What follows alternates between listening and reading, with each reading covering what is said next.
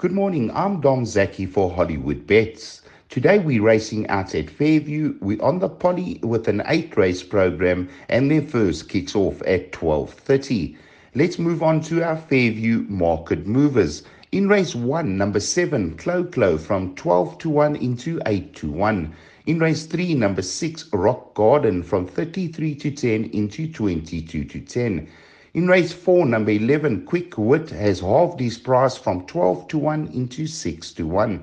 In race 5, number 3, Rock the Casbah from 33 to 10 into 28 to 10. And in race 7, number 6, Glitter in the Air, also strong support from 10 to 1 into 5 to 1. And those market movers were brought to you by Hollywood Bets. We do have some trainer comments today from Gav Smith, Alan Greeff, and Cliffy Miller. And this is what they had to say about their Hollywood Syndicate runners. And blow also on Monday, Polytrack, race 5, 1445. And uh, not run to Bailey at 6, the race we've been waiting for, over 5 furlongs, around the turn. Um, I've kept the appy on him just to get some weight off, so he's got 55 and a half. And uh, yeah, I, I think we can be in the first four with him. Also competitive type of race. But I've been waiting for this this track and trip. And I'm going to put a little tongue toe on him. I see he's holding his breath at work and he pulls his tongue quite far back. So he'll be racing with a tongue toe on Monday as well, Anthony. Uh, and uh, Maker Magic racing on Monday. Race 6, 15, 20. Drawn nicely at 2. And like you said, uh, he enjoys the poly. That's a race that we had in mind for him. And uh, we cracked a nice draw. A pretty competitive field, but he'll run us a decent type of race, Anthony. Um, he's a happy horse now, and he's not feeling his back so badly. Done quite a lot of work on him. And uh, yeah, just want to do some more back work on him, this afternoon and then tomorrow, and we'll be ready for Monday. Thanks, my friend. Good morning. Make It Happen runs on Monday, the 11th of October, over 1300 with Fletcher Faria. Been working well, came out the gates quite badly last time it stumbled and really battled to recover from there. Hopefully she will run a better race and uh, is working well. Morning, Ant. Um, what's his name is running Spanish Fort is running on the 11th. Um, he's got a, hasn't got a very good draw. T Gould on him again.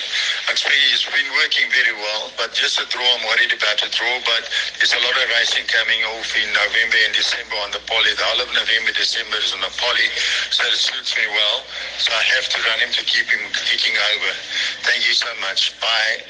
Thanks to those trainers for their comments. Our best bet of the day does come up in race two, and that's number five, Inherit the Rain, from Alan Greeff Stable, by, by Greg Cheyne. Has got a five draw today. It comes in from six to five. There has been a scratching, and I think Inherit the Rain's a big player.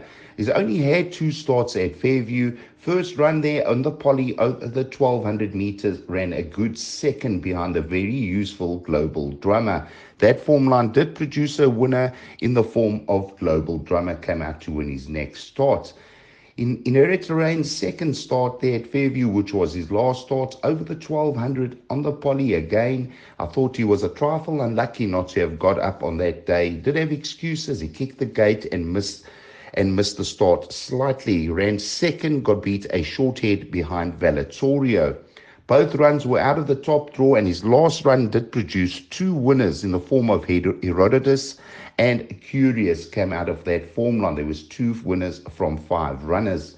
I do think Inherit the Rain is going to be hard to beat with Greg Cheyne in the saddle. His immediate danger would be the stable companion Broadside, which is around about 5 to 2, the second favorite in the market.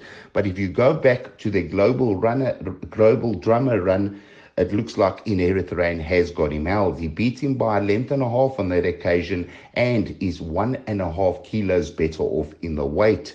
So for me, Inherit the Rain is the one to beat, and he will be our best bet of the day.